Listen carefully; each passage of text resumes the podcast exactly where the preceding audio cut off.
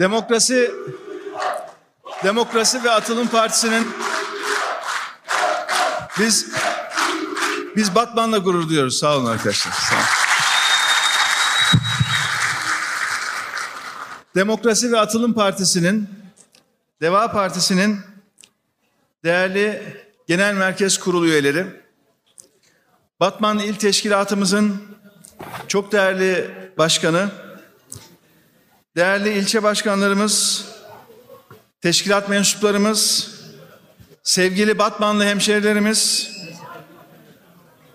Türkiye'nin farklı illerinden bugün bizlerle beraber olan çok değerli konuklarımız, diğer illerimizden gelip de bugün bizlerle beraber olan değerli il başkanlarımız, değerli basın mensupları, değerli konuklar, değerli katılımcılar, ekranları başında bugün bizleri izleyen çok değerli vatandaşlarımız, hepinizi saygıyla, sevgiyle selamlıyorum ve Batman Teşkilatımızın birinci olağan kongresine hoş geldiniz diyorum.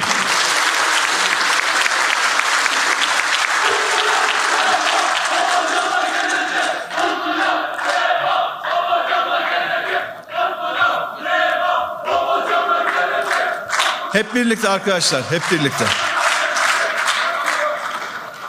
Değerli arkadaşlar, ailemle birlikte yaptığımız gezilerde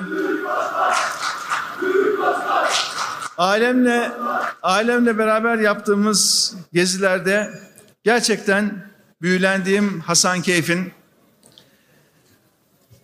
memleketi olan, Hasan Keyf'i barındıran, sahibi olan Batman'da olmak gerçekten benim için tarihi bir an. Evet, bunu söylerken gerçekten içim burkuluyor.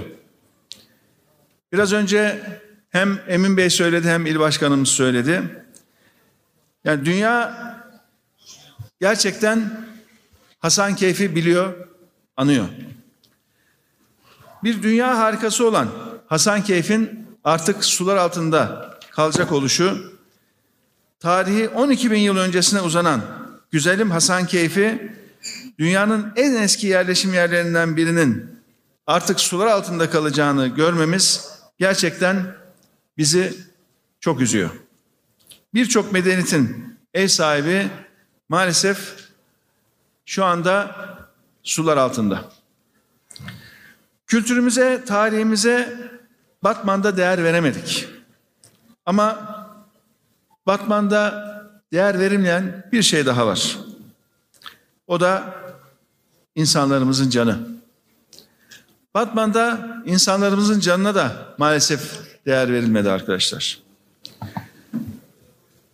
Tüm dünyayı saran koronavirüs salgını ile mücadelede hükümetin süreci yanlış yönetmesi bize insan hayatının ne kadar değersiz olduğunu gösterdi.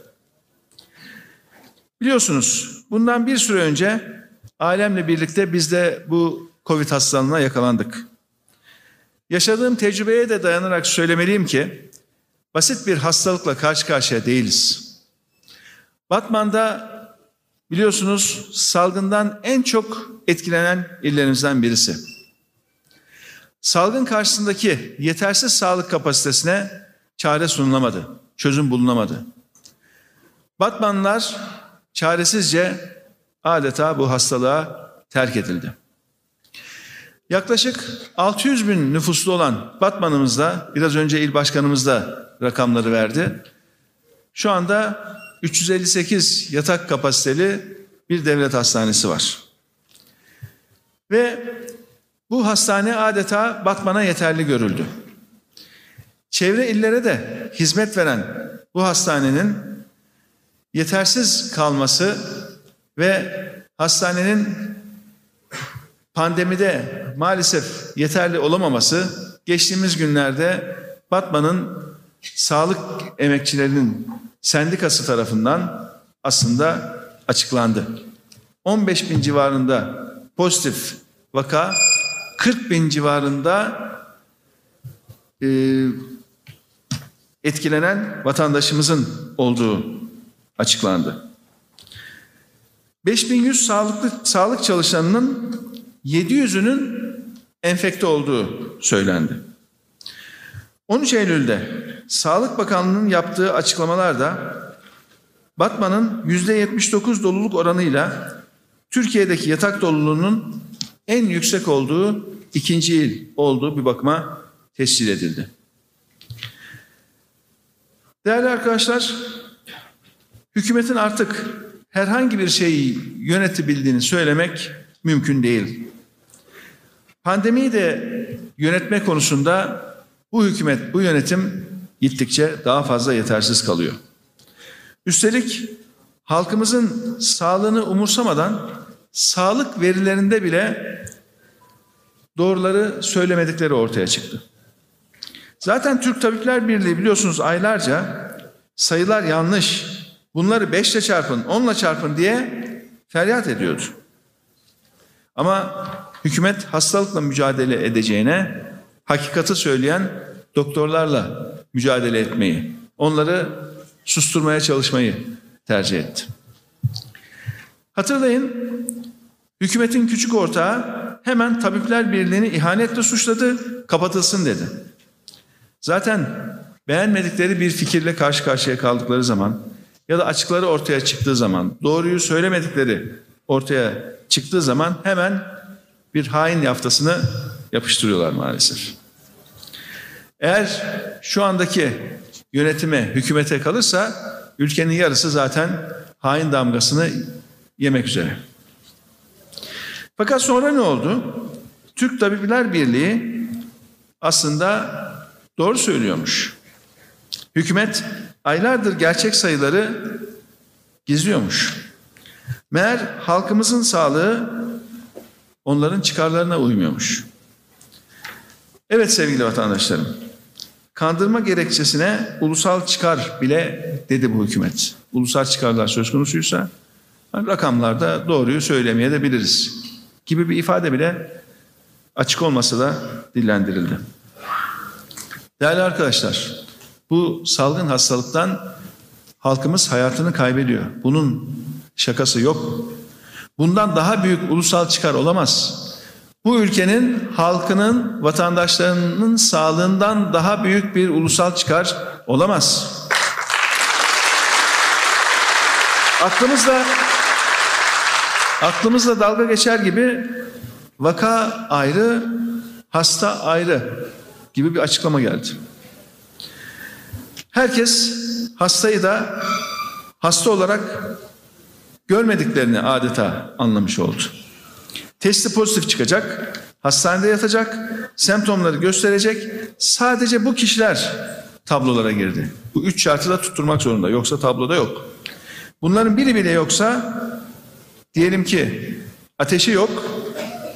Bu kişi tabloda da yok. Diyelim ki bu kişi hastanede yok. Tabloda da yok. Yani illaki o üç şart olacak ki tabloda olsun. Toplum sağlığı açısından bunun nelere sebep olacağını öngörmek açıkçası çok zor değil. Değerli arkadaşlar bir problemi olduğundan daha küçük göstererek onu yok etmiyorsunuz bir. Covid salgını ile ilgili rakamları gerçeğinden daha az göstererek ne diyorsunuz vatandaşlarınıza? Ya bu o kadar da önemli değil sayılar bakın az. E bu sefer insanlar tedbir konusunda daha gevşek davranabiliyor. Tedbir almadan sokağa çıkabiliyor. Sosyal mesafeye uymayabiliyor. Şu anda sağlıkla ilgili rakamların gerçek tablosu net, açık bir şekilde ortaya konmalı ki problemin açıklanandan daha büyük bir problem olduğunu vatandaşımız anlamalı ki herkes kendisine ve çevresine daha çok dikkat etsin. Başka çaresi yok. Vatandaşlarımız da gerçeği, doğruyu olduğu gibi paylaşmaktan başka bir çıkar yok, çıkar yol yok arkadaşlar. Biliyorsunuz ekonomiyle ilgili verilerde uzunca bir süredir gerçekler açıklanmıyor. Hükümetin açıkladığı enflasyon rakamına bakıyorsunuz yüzde 11-12 civarında. E ben esnafa soruyorum aldığın mal geçen sene kaç aydı bu sene kaça diye. Kimi yüzde 30 diyor, kimi yüzde 40 diyor, kimi yüzde 50 diyor. Zam geldi diyor. esnafın alıp sattığı malla ilgili kendi beyanı enflasyonun yüzde 30, 40, 50 gibi rakamlarda dolaştı. Devlet kaç açıklıyor bunu? Yüzde 11. Yüzde 11 deyince buna vatandaş inanıyor mu? Halk inanıyor mu? Esnaf inanıyor mu? Çiftçi inanıyor mu? Buraya gelirken bir pamuk tarlasına uğradık. Sordum çiftçilerimize. Geçen sene ilaç kaç paraydı? Bu sene ilaç kaç para? Geçen sene mazot kaç paraydı? Bu sene mazot kaç para? Geçen sene gübre kaç paraydı? Bugün gübre kaç para? Öyle yüzde on, on bir, on iki artan hiçbir şey yok bu memlekette. Halkımızın tespiti doğru. Bu ülkenin gerçek hayat pahalılığı, gerçek enflasyonu vatandaşın gördüğü, bildiği enflasyondur. Bir ev hanımını düşünün. Çarşıya pazara gitti. Markete gitti alışveriş ediyor. E geçen sene kaça alıyordu? Bu sene kaça alıyor? Bilmiyor mu fiyatını? Yüzde on, on bir artan bir ürün var mı bu memlekette? Biz ekonomik verilerde bunu görüyorduk bir süredir. Enflasyon gibi, işsizlik gibi, toplam milli gelir gibi rakamların gerçeğe yansıtmadığını biliyorduk, görüyorduk. Ama değerli arkadaşlar bu sağlık ya. Bu işin içinde can var. Başka bir şey yok. Bunun şakası makası yok.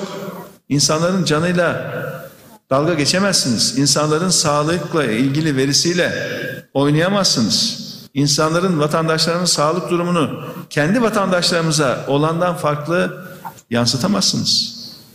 Dürüst bir yönetim bunu yapmaz, yapamaz.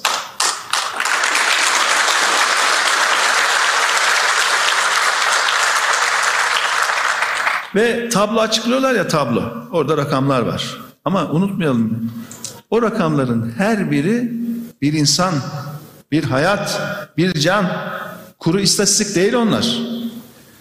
Ekonomiyle ilgili verilerde biraz daha istatistik gözüyle bakabilirsiniz. Ama konu cansa, insan sağlığıysa her bir rakamın arkasında bir atan kalp var, bir can var, bir insan var. Bununla oynayamazsınız.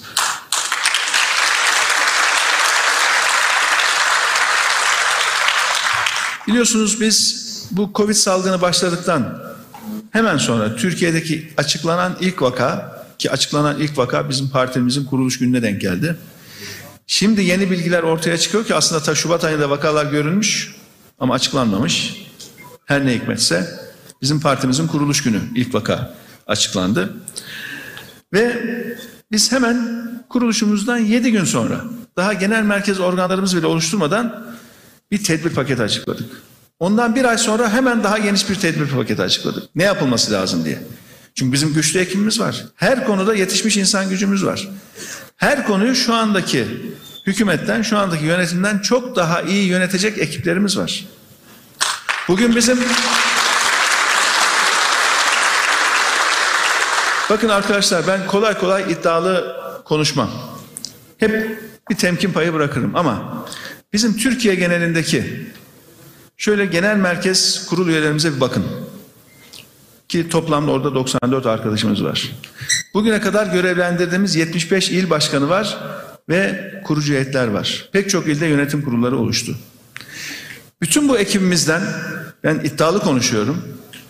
Şu andaki hükümetten çok daha iyi 10 tane hükümet çıkarırız. Her konuda.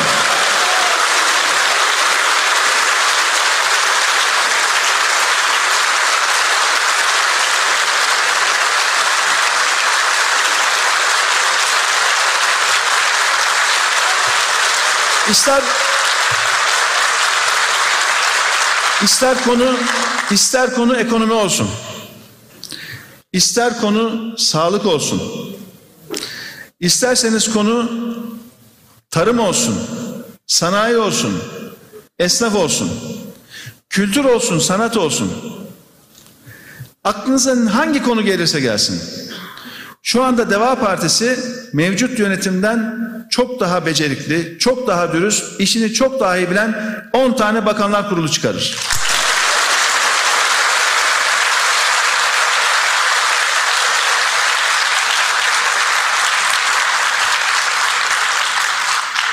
Değerli arkadaşlar, maalesef şu andaki siyasal iktidar kuru hamasetle ülkeyi yönetmeye çalışıyor.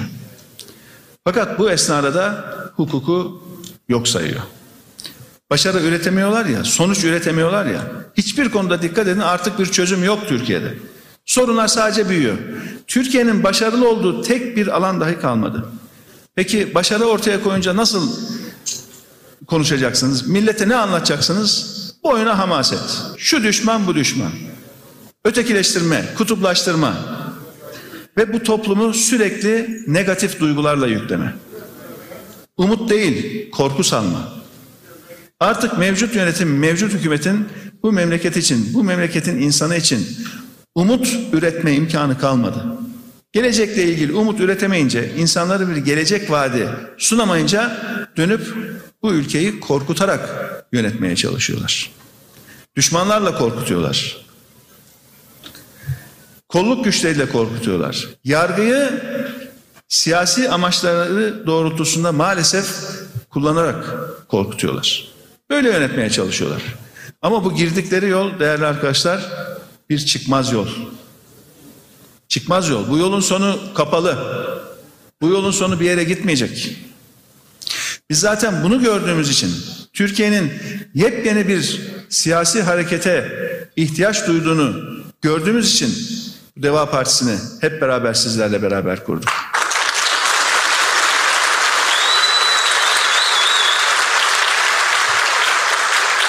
Şu anda ülkede insan hakları ayaklar altında. İfade özgürlüğü kalmadı. Fikrini söyleyenler hemen işten atılıyor. İşsiz kalıyor. Sosyal medyada eleştiri yapan gençler tutuklanıyor. Gazeteciler tutuklanıyor ya da en azından işten attırılıyor. Ha, hükümetin işine gelmeyen bir haber mi yaptı? Hükümetin işine gelmeyen bir yorum mu yazdı? Hemen o gazetenin, televizyonun yöneticilerine telefon, şu adam istiyorum, istemiyoruz, atın işte. E bu sefer onu gören diğer medya mensupları yorum yaparken, haber yaparken ne yapıyorlar? İster istemez bir otosansür uyguluyorlar. Anayasa Mahkemesi üyelerine bile tehditler savruluyor bugün bu ülkede. Halbuki en yüksek mahkeme değil mi? Ve güçler ayrımı gereği hükümetin erişmesi ve gücünün yetmemesi gereken bir kurum. İşlerine gelmeyen bir karar alırsa Anayasa Mahkemesi hemen tehditler savruluyor. Bakın son bir örnek. Osman Kavala için bir dosya daha alelacele yetiştirilmiş. Biliyorsunuz bir hukuk garabeti devam ediyor orada. Tam süre doluyor. Beraat arkasından o gün pat diye yeni bir iddianame yok devam etsin. O biraz daha dursun içeride. O dosya toparlanıyor biraz hemen bir başka dosya. Bu bir örnek belki ama yargımızın nasıl siyasi amaca, nasıl siyasi yöneticilerin amacına hizmet eder hale getirildiğinin çok acı örnekleri bunlar arkadaşlar. Doğru bir, adalet bir, hak bir, hukuk bir. Bizim yargımız bağımsız ve tarafsız olmak zorunda. Yargıçlarımız sadece ve sadece evrensel hukuka bakacak, anayasamıza bakacak, yasal düzenlemelere bakacak, en sonunda da kendi vicdanının sesini dinleyip ona göre karar alacak. Telefonla Telefonla verilen talimatlarla değil, gönderilen pusulalarla değil, aracıların gidip yargıyı tehdit etmesi veya teşvik etmesiyle değil. Hukuk devletine yakışır, yargı böyle işler. Eğer iddiamız Türkiye olarak hukukun üstünlüğüyse, bir hukuk devleti olmaksa gerçek yargı böyle işler. Değerli arkadaşlar, kim ne derse desin. Biz insan haysiyetine, hak ve özgürlükleri, demokrasiyi, hukukun üstünlüğünü, kuvvetler ayrılığını savunmaktan asla vazgeçmeyeceğiz. Biz bu ülkede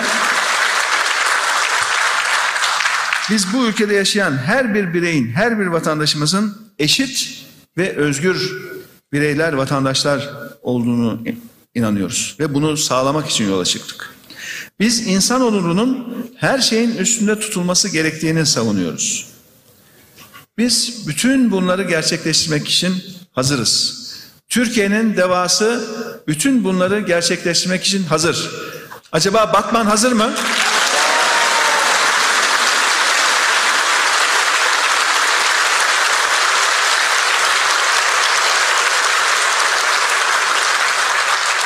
Batman'dan ses biraz zayıf çıktı. Tam anlayamadım. Batman Batman hazır mı? Şimdi oldu. Değerli arkadaşlar, geçtiğimiz hafta biliyorsunuz bir başka olaya daha şahit olduk. Bundan tam altı sene önce gerçekleşen Kobane olayları var biliyorsunuz. 2014 yılında yaşandı. Tam 53 kişi hayatını kaybetti. Ve böylesine önemli bir olayın, büyük bir olayın, bunca vatandaşımızın hayatını kaybettiği bir olayın yargı tarafından soruşturulmasına ve o soruşturulmada ve bütün yargı sürecinde de işi sonuna kadar götürmek gayet doğal. Buna kimsenin itirazı da olamaz. Tabii ki gereği yapılacak. Tabii ki olay aydınlatılmak için çalışılacak. Ama yargıdaki dosyaların da ülkeyi yönetenlerin elinde işlerine gelince rafa kaldırılıp ihtiyaç duyduklarında raftan indirilip kullanacakları baskı ve şantaj malzemesi olarak kabul edilmesi de mümkün değil. Bu iş oyuncak değil. Talimat geliyor, bekletin dosyaları. Talimat geliyor, ha tamam şimdi ortam uygun. Önümüzdeki takvimde belli. Çıkarın dosyaları, gerekli işleri yapın. Ne var ne yoksa yapın. Bir ülkenin yargısı böyle işleyemez. Hele hele burada arkadaşlar bakın seçilmiş siyasetçilerden bahsediyoruz. Seçimle iş başına gelmiş belediye başkanlarından bahsediyoruz. Hatta Türkiye Büyük Millet Meclisi'nde görev yapmış veya yapan seçilmiş insanlardan bahsediyoruz. O seçilmişlerin arkasında halkın iradesi var, seçmen iradesi var. Bunu yok sayarak, hiçe sayarak bir adım atamazsınız.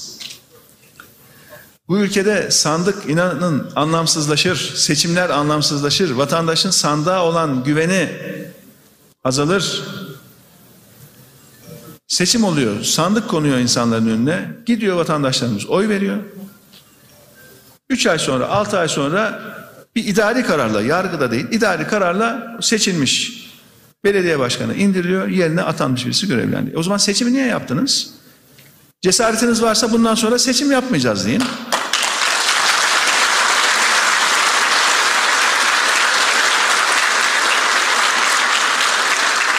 Bunlar adaylık için başvurduklarında niye gereğini yapmadınız? Ha, bakıyorlar seçim sonuna, sonucuna. Eğer seçim sonuçları iktidarın istediği yöndeyse sorun yok. Ha, ters bir şey çıkarsa diğer partilerden seçilen insanlarla ilgili biz bunu değiştirelim. Değerli arkadaşlar bu hukuksuz uygulamalar karşısında hep beraber dimdik ayakta olmak zorundayız. Hangi parti olursa olsun bir hukuksuzluk karşısında Türkiye topyekün itiraz etmelidir. Topyekün ayağa kalkmalıdır. Bugün o parti olur, yarın şu parti olur, diğer gün başka parti olur, yarın gün başka seçilmişlere olur.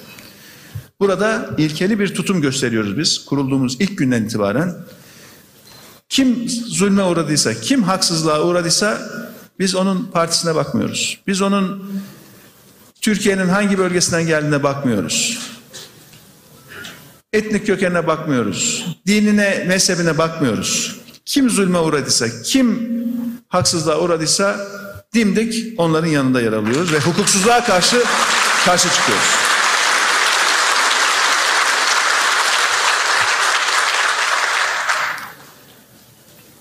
Değerli arkadaşlar, Türkiye'nin çıkışı demokrasi içinde, katılımcı, çoğulcu bir demokrasi içinde işleyen bir siyasetle ancak mümkün.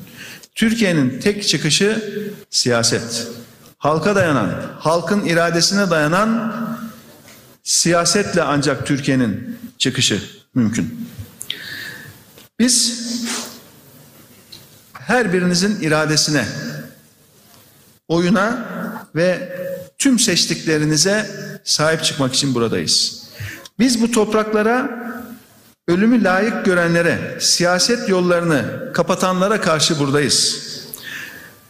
Biz bu ülkenin gencecik evlatlarını dağa çıkmaya zorlayan ve yaptığı eylemlerle, şiddetle, özellikle Güneydoğu Anadolu bölgemizin, Doğu Anadolu bölgemizin kalkınmasına, gelişmesine engel olan terör örgütüne de sonuna kadar karşıyız.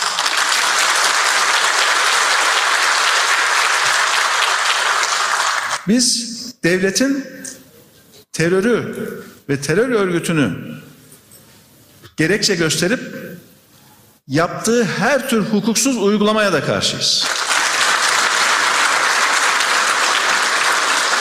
Terör örgütünün de farklı gerekçeleri gösterip uyguladığı şiddete de karşıyız. Biz halkımızın hukuksuz baskı politikalarıyla, devletin hukuksuz baskı politikalarıyla terör örgütünün şiddet baskısı arasında sıkıştırılmasına asla müsaade etmeyeceğiz.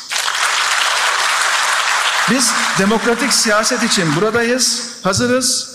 İl teşkilatımız, Batman teşkilatımız hazır mı diye bir sorayım.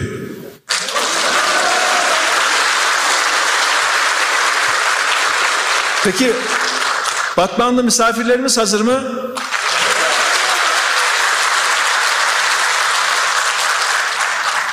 Değerli konuklar, değerli katılımcılar,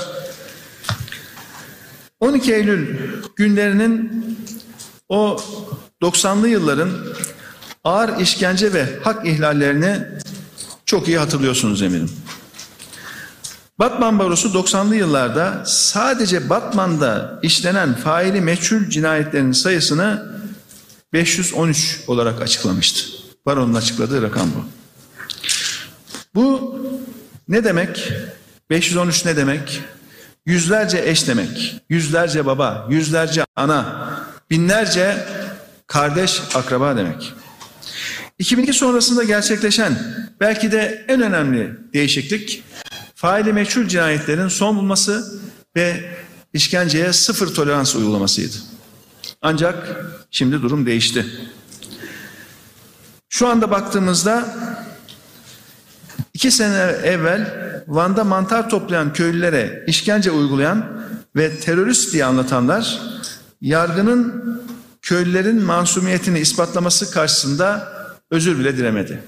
Hatta hatta birkaç hafta evvel bir başka olay oldu biliyorsunuz. Bir vatandaşımızın helikopterden atıldığı iddia edildi.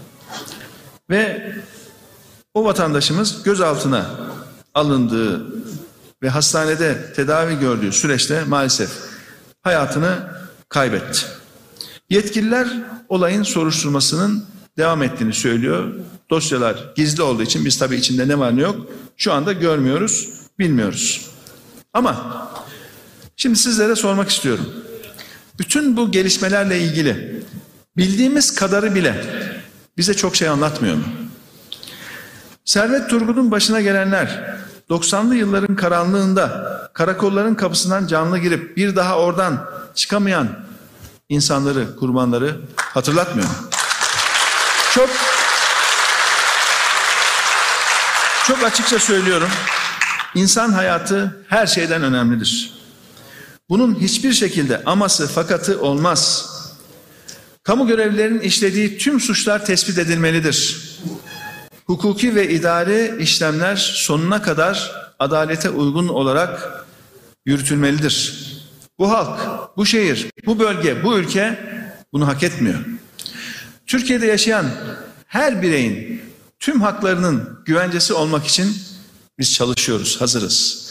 Bu ülke hiç kimse kimliğinden, siyasi fikrinden, düşüncesinden ötürü hiçbir koşulda kötü muamele göremez, görmeyecek. Saygıdeğer dinleyiciler, sevgili arkadaşlarım, hatırlayın şu andaki iktidar partisi iktidara gelir gelmez gündeme getirdiği önemli konuların başında yerel yönetimlerin güçlendirilmesi vardı.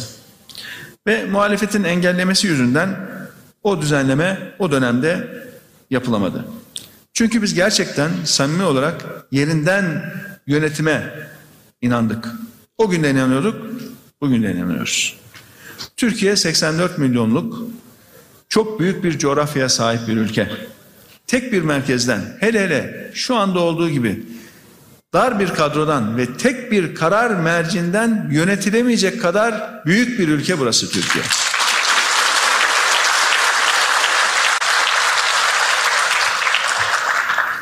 O gün yerinden yönetime inanan, o gün onu savunan bir parti, iktidar partisi şu anda dönmüş, bırakın yerinden yönetimi seçilmiş belediye başkanlarına dahi tahammül edemeyebiliyor. Ve atanmış kişiler de şehirleri yönetmeye çalışıyor. Hem de bir iki değil, şu ana kadar tam 48 belediyede kayyum ataması yapılmış durumda. Ve bunlardan 6 kişiye, 6 belediye başkanı da zaten mazbatası bile verilmemişti farklı sebeplerle. Bir bakıma halkın iradesi, seçme ve seçilme hakkı şu anda ayaklar altına alınmış durumda. Şimdi değerli arkadaşlar, bütün bu olaylara baktığımızda, bütün bu olaylara baktığımızda gerçekten haksızlık, hukuksuzluk, adaletsizlik ülkemizin başındaki en önemli problem belki de. Biz demokrasiyi çok önemsiyoruz dediğim gibi. Seçimleri önemsiyoruz. Ama iki seçim arasındaki sivil toplumun, medyanın problemleri dillendirebilmesi, sorunları tespit etmesi, yönetimi, hükümeti bir bakıma ikaz etmesi, eleştirmesi, uyarması demokrasinin geleneğinde, geleneğinde var. Gerçek bir demokrasi ise, katılımcı bir demokrasi ise, özgürlükçü bir demokrasi ise bu demokrasinin olmazsa olmaz bir gereği. Tabi demokrasilerde seçim çok çok önemli ama o seçilmiş insan var ya halkın iradesini temsil eden insan o seçilmiş insanın görevinden alınması ancak ve ancak bağımsız ve tarafsız bir yargı kararıyla olmalı.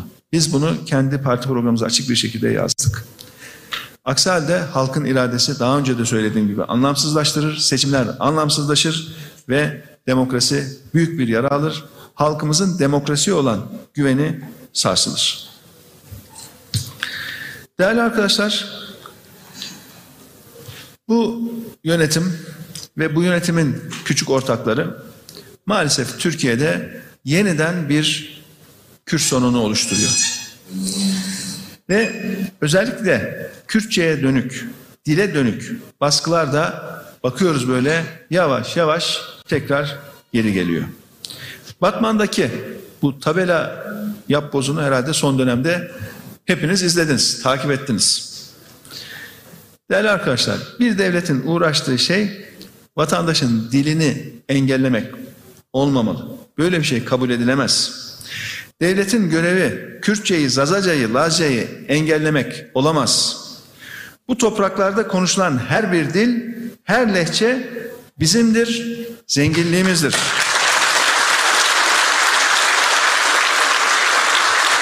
Ben dün dün Diyarbakır'da da ifade ettim. Eğitime erişim ve eğitime fırsat eşitliğinin önündeki dil de dahil her türlü engeli biz kaldıracağız. Ve ana dillerin bir insanın ana dilinin kullanımı ve geliştirilmesi için demokratik bir hukuk devletine yakışan ne var ne yoksa her türlü çalışmayı yapacağız ve orada cesur adımlar atacağız.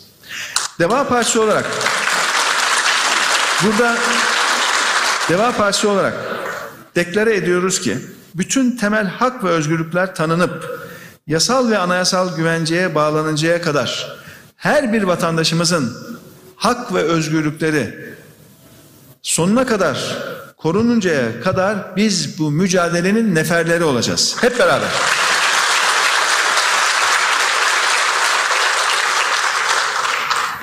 Temel insan hakları değerli arkadaşlar. İnsan hakları insan olmaktan kaynaklanan en tabii haklardır.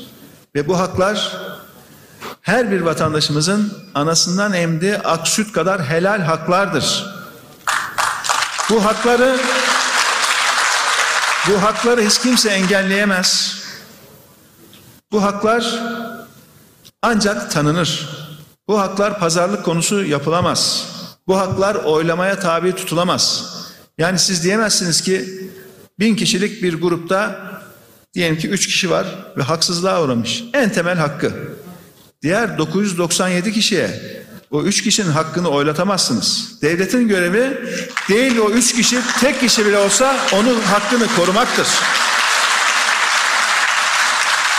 Bu haklar bekletilemez, zamana zemine yayılamaz, ülkenin koşullarına bağlanamaz. Bu haklar derhal tanınır. O kadar. Ve biz bunun taahhüdünü veriyoruz bugünden. Değerli arkadaşlar, şu andaki gördüğümüz tablo gerçekten iç yaralıcı bir tablo. İktidar Partisi ve maalesef iktidar partisi olarak peşlerine takıldıkları küçük ortaklar bu koskoca ülkeyi çok yanlış bir yöne sürüklüyor. Bu ülkedeki barışı, bu ülkedeki birliği, beraberliği maalesef bozuyor. Belli kesimleri uzaklaştırarak, ötekileştirerek bir başka kesimin oylarıyla şu anda ayakta kalmaya çalışıyorlar. İktidarın şu anda sürdürülebilmesi ancak düşmanlaştırmayla, ötekileştirmeyle belli kesimleri düşman ilan ederek, hain ilan ederek bir başka kesimin oylarını toplamaya çalışarak görüyor. Ama halkımız gerçekleri görüyor. Ve o desteğini sağlamaya çalıştıkları, oylarını toplamaya çalışarak ayakta durmaya çalıştıkları o kesim dahi artık gerçekleri görüyor. Bu ülkenin vatandaşlarını hiç kimse bilmeyen, görmeyen, söylenilen her şeye inanan insanlar olarak görmesin. Bir kandırırsınız, iki aldatırsınız, üçüncüsüne insanlar gerçeği görür. Toplumun geniş kesimlerini sürekli aldatamazsınız. Sürekli yalanlarla, gerçek olmayan bilgilerle, bir algı yönetimiyle götüremezsiniz. Er ya da geç gerçekler ortaya çıkar. Gerçeklerin öyle bir huyu vardır. Bu zaman meselesidir. Belli bir süre sonra gerçekler mutlaka ortaya çıkar. Ve halkımız bunu anlar.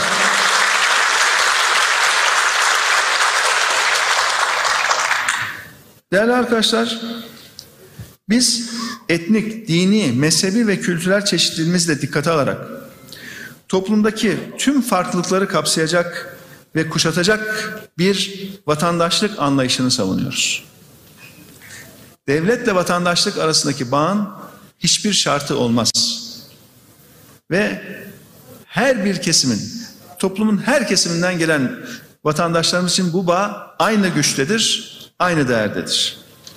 Biz güçlü bir vatandaşlık anlayışı ile ayrımcılığı yok edeceğiz. Herkesin kendini bu ülkenin eşit ve özgür bir vatandaşı hissetmesini sağlayacağız. Herkesin bu ülkede kendisini birinci sınıf vatandaş hissetmesini sağlayacağız.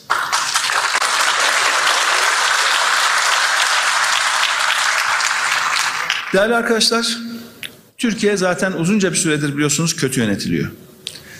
Ekonomimiz uzunca bir süredir gerçekten küçülüyor ve gittikçe daha geniş kesimler bu ekonomik krizden olumsuz etkileniyor. Bu pandemiden önce yani salgın hastalıktan önce de Türkiye'nin ekonomisi çok kötüydü.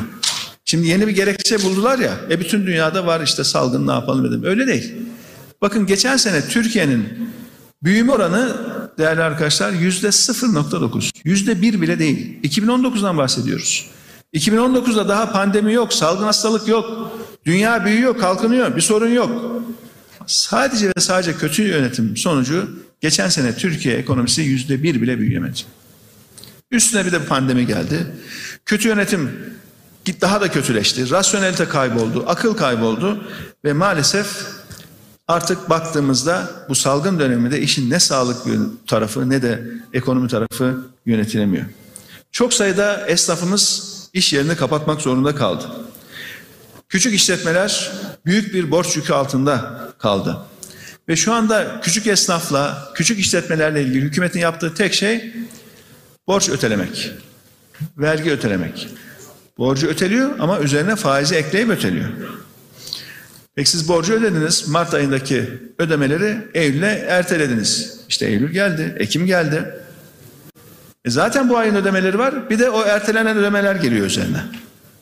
Ödeme yükü esnafın tam iki katına çıkıyor. Halbuki dünyanın pek çok ülkesinde güçlü ekonomilerin olduğu, demokrasinin iyi işlediği ekonomilerde küçük işletmelere, çiftçiye, esnafa hükümetler direkt hibe şeklinde yardım yaptı. Dükkanı kapalı, geliri kesilmiş, üretim yapamıyor. E, gelir hanesi sıfır, siz hala üzerine borç veriyorsunuz. Ya para kazanmıyor ki, şey üretmiyor ki. Sadece borç yükünü artırıyorsunuz bu işletmelerin. Ve diyorlar ki şimdi biz döviz kuruna bakmıyoruz. O döviz kuruyla ilgilenmiyoruz. Döviz kurlarını belli bir noktada tutabilmek için Merkez Bankası'nın tam 120 milyar dolarını adeta kibrit çalıp yakarcasına tükettiler ve hiçbir işe yaramadı. Onun için ben bu ifadeyi kullanıyorum. Kibrit çalıp yakma ifadesini kullanıyorum. Ve sonunda döndüler baktılar ki gene olmuyor. Dön Merkez Bankası'na hadi bari faiz artır dediler. Ne oldu? Hem kur arttı. Paramız pul oldu. Hem arkasından faiz arttı. Ve şu anda kapı kapı dolaşıyorlar. Acaba bir yerlerden döviz bulabilir miyiz? Bir yerlerden para bulabilir miyiz diye. Ve eğer gerçekten Türkiye'nin şu anda önemli bir miktarda döviz ihtiyacı var, döviz açığı var. Keşke Türkiye Türkiye'nin her ili Batman gibi olsa da petrol üretse de bu dışarıda dışarıya karşı enerji bağımlılığımız olmasa. Ama öyle değil. Enerjide dışarıya bağımlı bir ülkeyiz. Dolayısıyla e, enerjide dövizle. Dövize bakmıyoruz diyorlar ya. Döviz artınca benzin artıyor, mazot artıyor, elektrik fiyatları artıyor. Siz dövize bakmıyorsunuz ama vatandaş bakıyor, görüyor.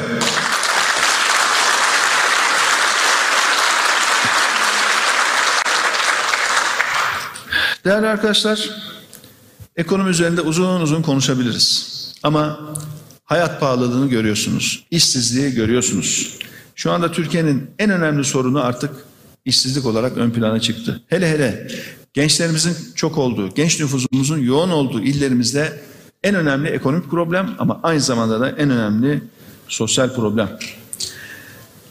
Ve gençlerimiz iyi eğitim alamıyor arkadaşlar. Hele bu pandemi döneminde uzaktan eğitimle beraber evinde internet bağlantısı olmayan ya da internet bağlantısı için o ücreti ödeyemeyen, o internete bağlanacak bir cihazı evinde olmayan yüz binlerce, milyonlarca gencimiz var, öğrencimiz var. E, bakıyoruz, Kanal İstanbul olunca, bir rant projesi olunca hemen ihale, hazırlıklar, kaynak.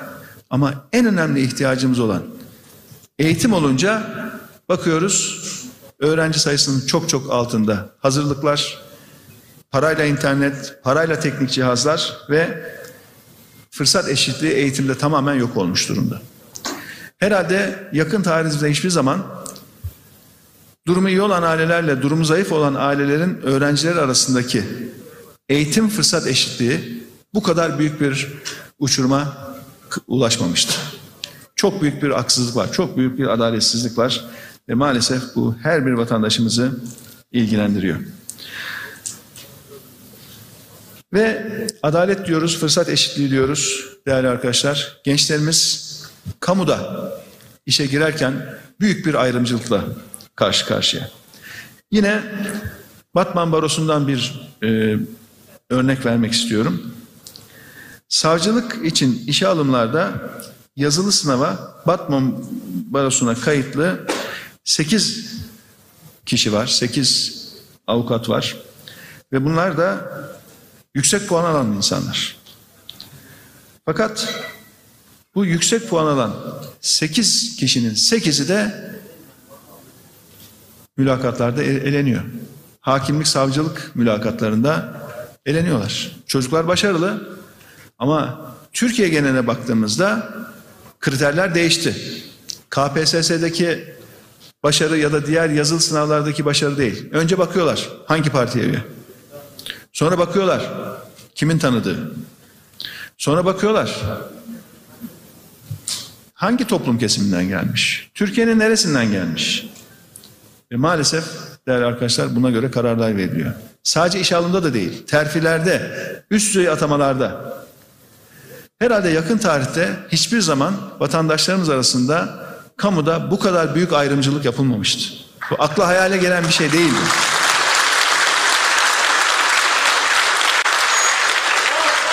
Bizim bizim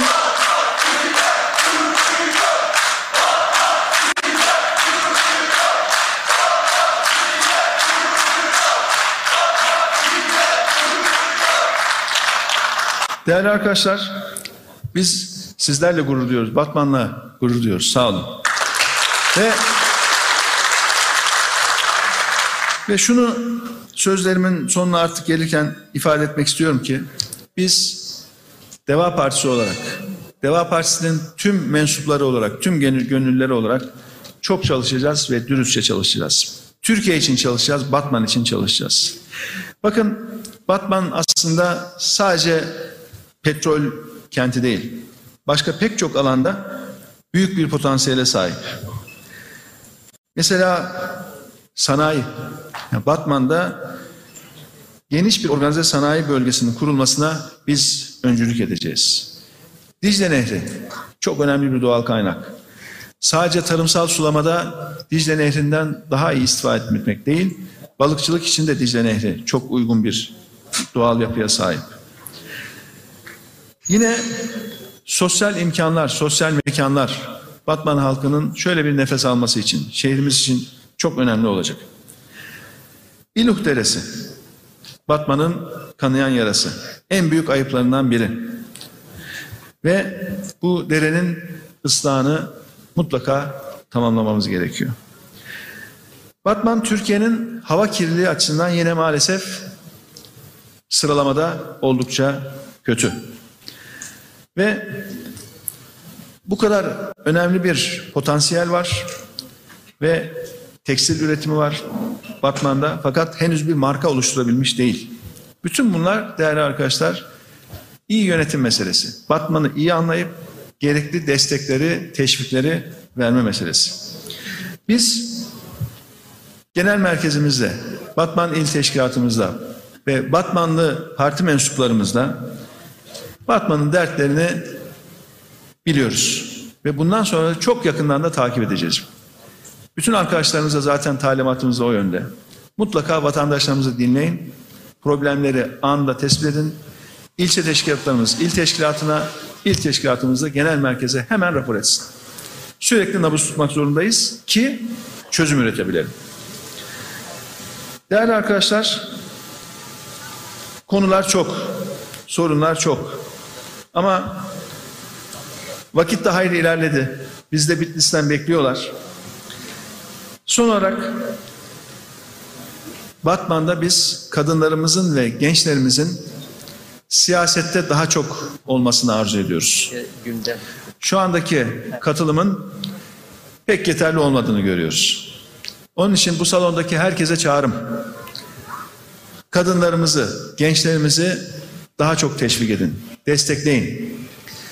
Siyaset sadece erkeklere bırakılamayacak kadar önemli bir iş. Ciddi bir iş. Özellikle salondaki kadın konuklarımıza sesleniyorum. Arkadaşlarınız, akrabalarınız, eşiniz, dostunuz konuşun, davet edin. Onları teşvik edin, destekleyin. Bu ülkenin çıkışı sadece ve sadece siyasette. Aksi halde faaliyet göstermeyen, aktif olarak çalışmayan herkesin bir miktar olumsuzluklarda sorumluluğu olabilir. Bunu da kabul etmek lazım. Sadece şikayet sadece şikayet etmeyeceğiz. Sorunları çözmek için hep beraber gayret edeceğiz. Haksızlığa, hukuksuzluğa hep beraber hep beraber karşı çıkacağız.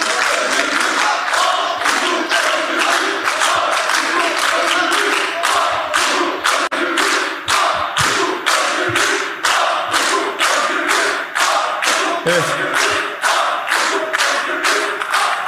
Değerli arkadaşlar, bizler gerçekten demokrasi için yola çıktık. Adalet için yola çıktık. Eşitlik için yola çıktık. Her bir vatandaşımızın hakkını, hukukunu korumak için yola çıktık. Bu ülkeyi Batman'ı hak ettiği çok daha yüksek standartlara ulaştırmak için yola çıktık. Allah hepimizin yardımcısı olsun diyorum. Buradan bu salondan Batman'daki bütün vatandaşlarımıza selamlarımızı, muhabbetlerimizi iletmenizi özellikle konuklarımızdan rica ediyorum ve hepinize tekrar saygılarımı, sevgilerimi sunuyorum.